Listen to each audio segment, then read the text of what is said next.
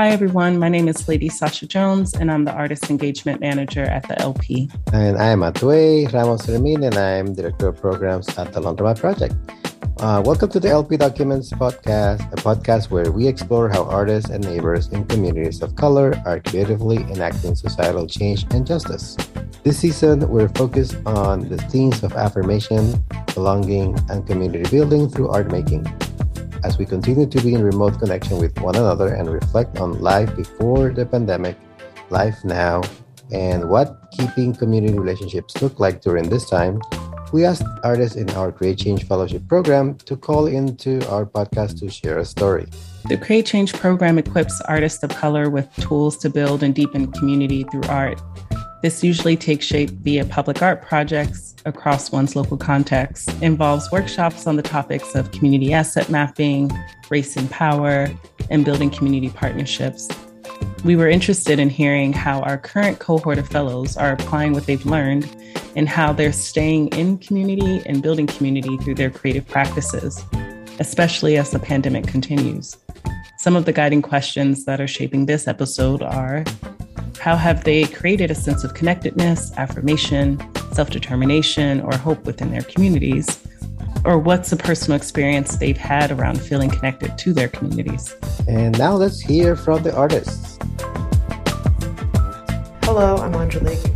I'm an artist and art cultural worker. For me personally, starting my project, working with black and brown students, talking about inhabiting a predominantly white space, and just asking them about their experience. And a lot of these conversations either turn into laughter or sadness or just really tense moments. But I think what what it felt like was just like a warm blanket of comfort. From those interviews, I, I started making installations uh, in my studio and working with how can I tap into those emotions abstractly in a way where it's not objectified by the white gaze, but um, that that is felt and experienced openly in the installation work, working with sound, working with those materials, within the same vein of working with this community project and trying to engage with the community of Bed-Stuy and think about like what does the future of education look like? What is even the conversation intergenerationally really look like? Um, operating within the same type of technique of just listening and gathering information and just being present. And I think I really want to cultivate and just take time with um, and engage in, and hopefully, the future of this work and sound piece can exist in a way and create more of like a sense of togetherness. My name is Ayling Zulema Dominguez. I am a poet and community artist in an abolitionist mindset. I'm from Bronx, New York. As a youth educator, as a teaching artist, I am always affirming my students, and it feels like opening up a portal with them whenever there's a breakthrough, whenever they see that their voice has power, that their imagination can birth beautiful things, beautiful words, poems.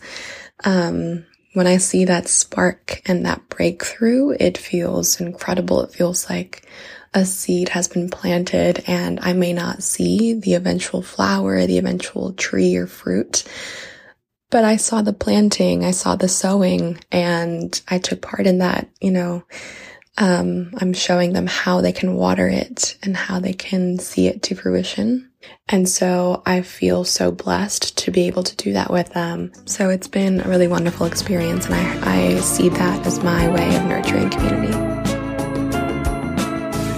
I really like Anjelic's youth engagement work uh, and its focus around the white gaze. Um, and inhabiting white spaces is it's it's it's a really strong conversation to have with young people uh, and particularly the interpretation of these conversations and listening sessions as she puts it into these like abstract audio installations. I'm really curious to see how that work unfolds. And similarly i i greatly appreciate Ayling's interest in planting portals as she so beautifully um, puts it via via working in the space of the imaginary with with young people it's it's it's quite interesting yeah i feel like the the opportunity to have this intergenerational conversation uh, where you know on the one hand, uh, Anjelic has this final product, you know, which is the installation, and being able to share the voices of youth through that art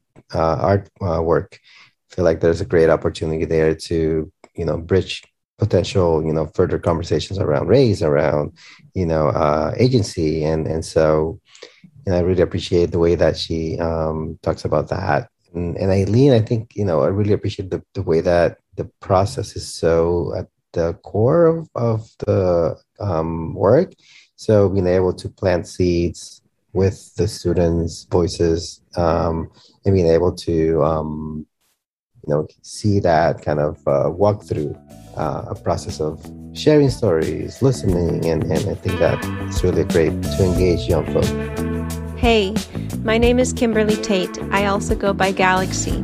I use she, they, and we pronouns. I'm an artist, embodied designer, design educator with the Center for Architecture, and faculty at Parsons School of Design. I'm also a mother and an organizer of healing spaces that center Black, Indigenous, and people of color, our bodies, our experiences, and our wisdom traditions. I live in Flatbush Lefferts Gardens, Brooklyn, and my family comes from the island of Leyte in the Philippines. For this embodied research project, I'm interested in wisdom practices that can build resiliency and keep us connected as we move into a future of more climate related disruption. I gathered an intimate cohort of artists and organizers of Southeast Asian descent to come into the studio with me. We were Filipino and Chinese, Indonesian, and Thai. Originally, the project is about resilience and climate related disruption, but the pandemic became a living case study to witness our personal stress responses as modern industrialized society broke down. Original project goals had to shift because times shifted.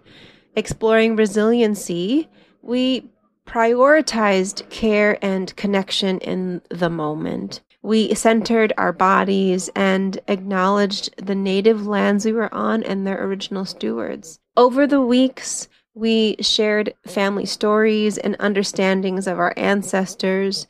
We traded, adapted, and remixed life practice strategies that could help us.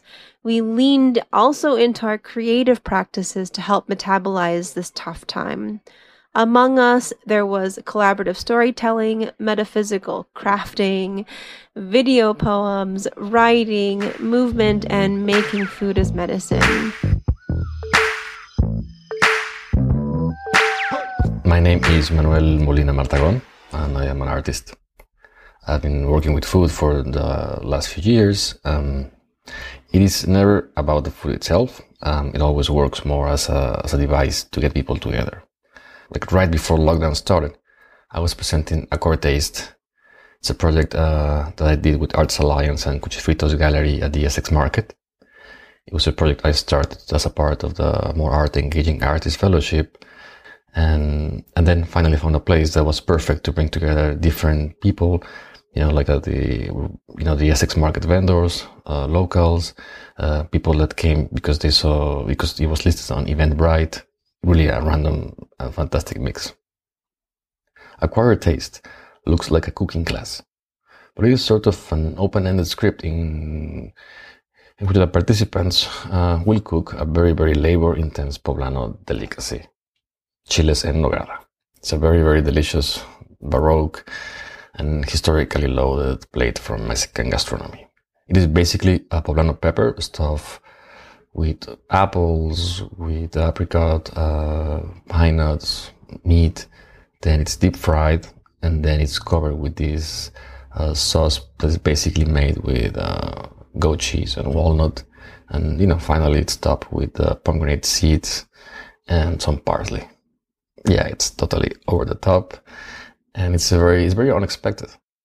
You know, this sort of opens a door to talk about so many different topics. You know, we we talk about our relation with food, um, immigration, uh, labor, uh, heritage, access, health, uh, food justice, and you know the list goes on. Many conversations were were personal. Um, some people talk about what it meant for their parents to always, you know, make sure there was food on the table. You know, this sense of safety and, and security. Having this experience right before the pandemic was was great. It gave me a sense of, of patience, of hope, and something to look forward to, you know, whenever it's possible to bring people together again.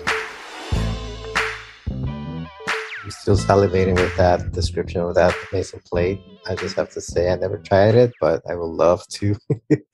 Sounds amazing. Um, I appreciate the way that the both uh, they both talk about food um, and ways to heal and reflect and being able to um, uh, you know work with folks that are close to you on on on, on uh, Kimberly's um, uh, case.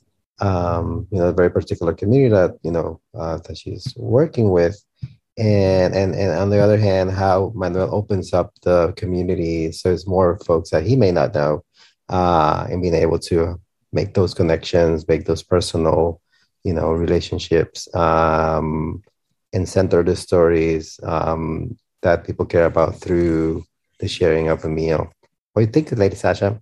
Yeah, same. Uh, both of their modes of working, I I really love how uh, it's shaped around igniting collective and shared experiences. Uh, thinking thinking back to Kimberly's methods of embodied research, uh, as she puts it, um, especially since her practice is traced across both architecture and movement-based work. Uh, it's it's kind of special to hear her talk about how this project prioritizes care strategies and collaborative storytelling. Uh, I think with them both, there's just some really cool approaches towards ideas of togetherness um, and the collective in general. Um, uh, I think with Manuel, one of the the things I appreciate most about his practice at large um, is how participatory it is um, and the focus on on stirring different like food pathways and engagements around food. Um, and like you brought up, Hatuey, um, the cultural nuances that comes up uh, when one engages with the culinary space. It's it's yeah, it's it's it's quite special. Natasuis Ella, Nutomas Akanahanat, Natai Brooklynat. Hi, my name is Ella Mahoney. I am originally from Aquinnah, Massachusetts. I currently live in Brooklyn and I am a member of the Aquinnah Wampanoag tribe. I am an artist, a painter, a mover, and like to tell stories. One time that I felt particularly affirmed by my community was when we were all creating together. For the past couple of years, I've been involved in this performance called We Still Dance, where members of my tribal community and a dance company from Boston have been creating a piece that tells the story of our past, present, and future. The piece um, has been a process of listening to everyone's stories and figuring out how we can all use our talents to benefit this project. For me, that's painting. For some people, it's drumming storytelling verbally or singing. Um, I think that this is so affirming because it allows us all to tell the stories in the way that we need to. And getting together allows for a lot of laughs, for a lot of honesty and deeper feelings, and just getting to be in a space with a community to produce something that we're all really proud of.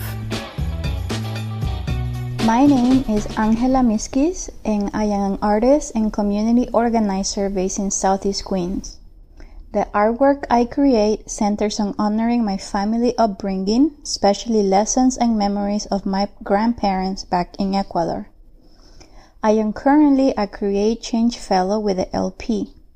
I have been developing my art and stewardship project called Abuela Neighborhood Maintenance, where I connect neighbors in Queens through the common goal of respecting and improving our quality of life.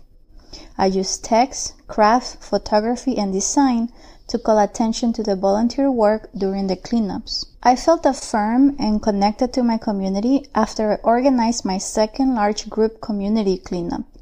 About 20 people came to help pick up litter along the sidewalks of the Hollis Long Island Railroad Station. Parents brought their kids and cleaned as a family.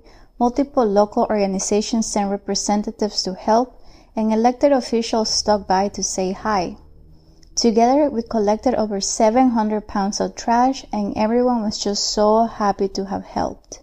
It was the first time I acknowledged my role as an organizer and not just as an artist. This event made me realize that I could be both and use all of my skills to continue to create events that will bring joy to my neighborhood. Wow. Yeah. For me, Ella's story of affirmation was an absolute thoughtful reflection around the power of cultural production to not only bring community together, but the power it also has to heal. Um, and in thinking about with Angela proposed and shared in that story, really uh, over the course of this fellowship, it has been an absolute treat to learn more about her practice, um, both her social practice, but this very deep community practice that she shared, um, and how it's inspired by and shaped by the practices of her grandparents and particularly her grandmother, um, and that it's so much more than you know a community beautification project or a community cleanup project but that it's it's an opportunity um, to kind of shine some light and highlight uh, what it means to do collective public actions and direct actions of community care um, in one's in one's neighborhood um, yeah i would agree. Yeah with uh, what you're describing i think also um, uh, the beauty of being a witness to someone else's story uh, on Ella's, you know, case, uh, where there's something so important, you know, to write our write your own history, you know, tell the story, uh, and bear witness. And I think there's something so powerful about that uh, that I appreciate about you know uh, Ella's uh, practice, and and and with Angela, I think you know, yeah, it's the action. You know, it's more about being inspired by her grandmother and having an action that would connect folks in a way that you know feel like they're taking care of their own neighborhood.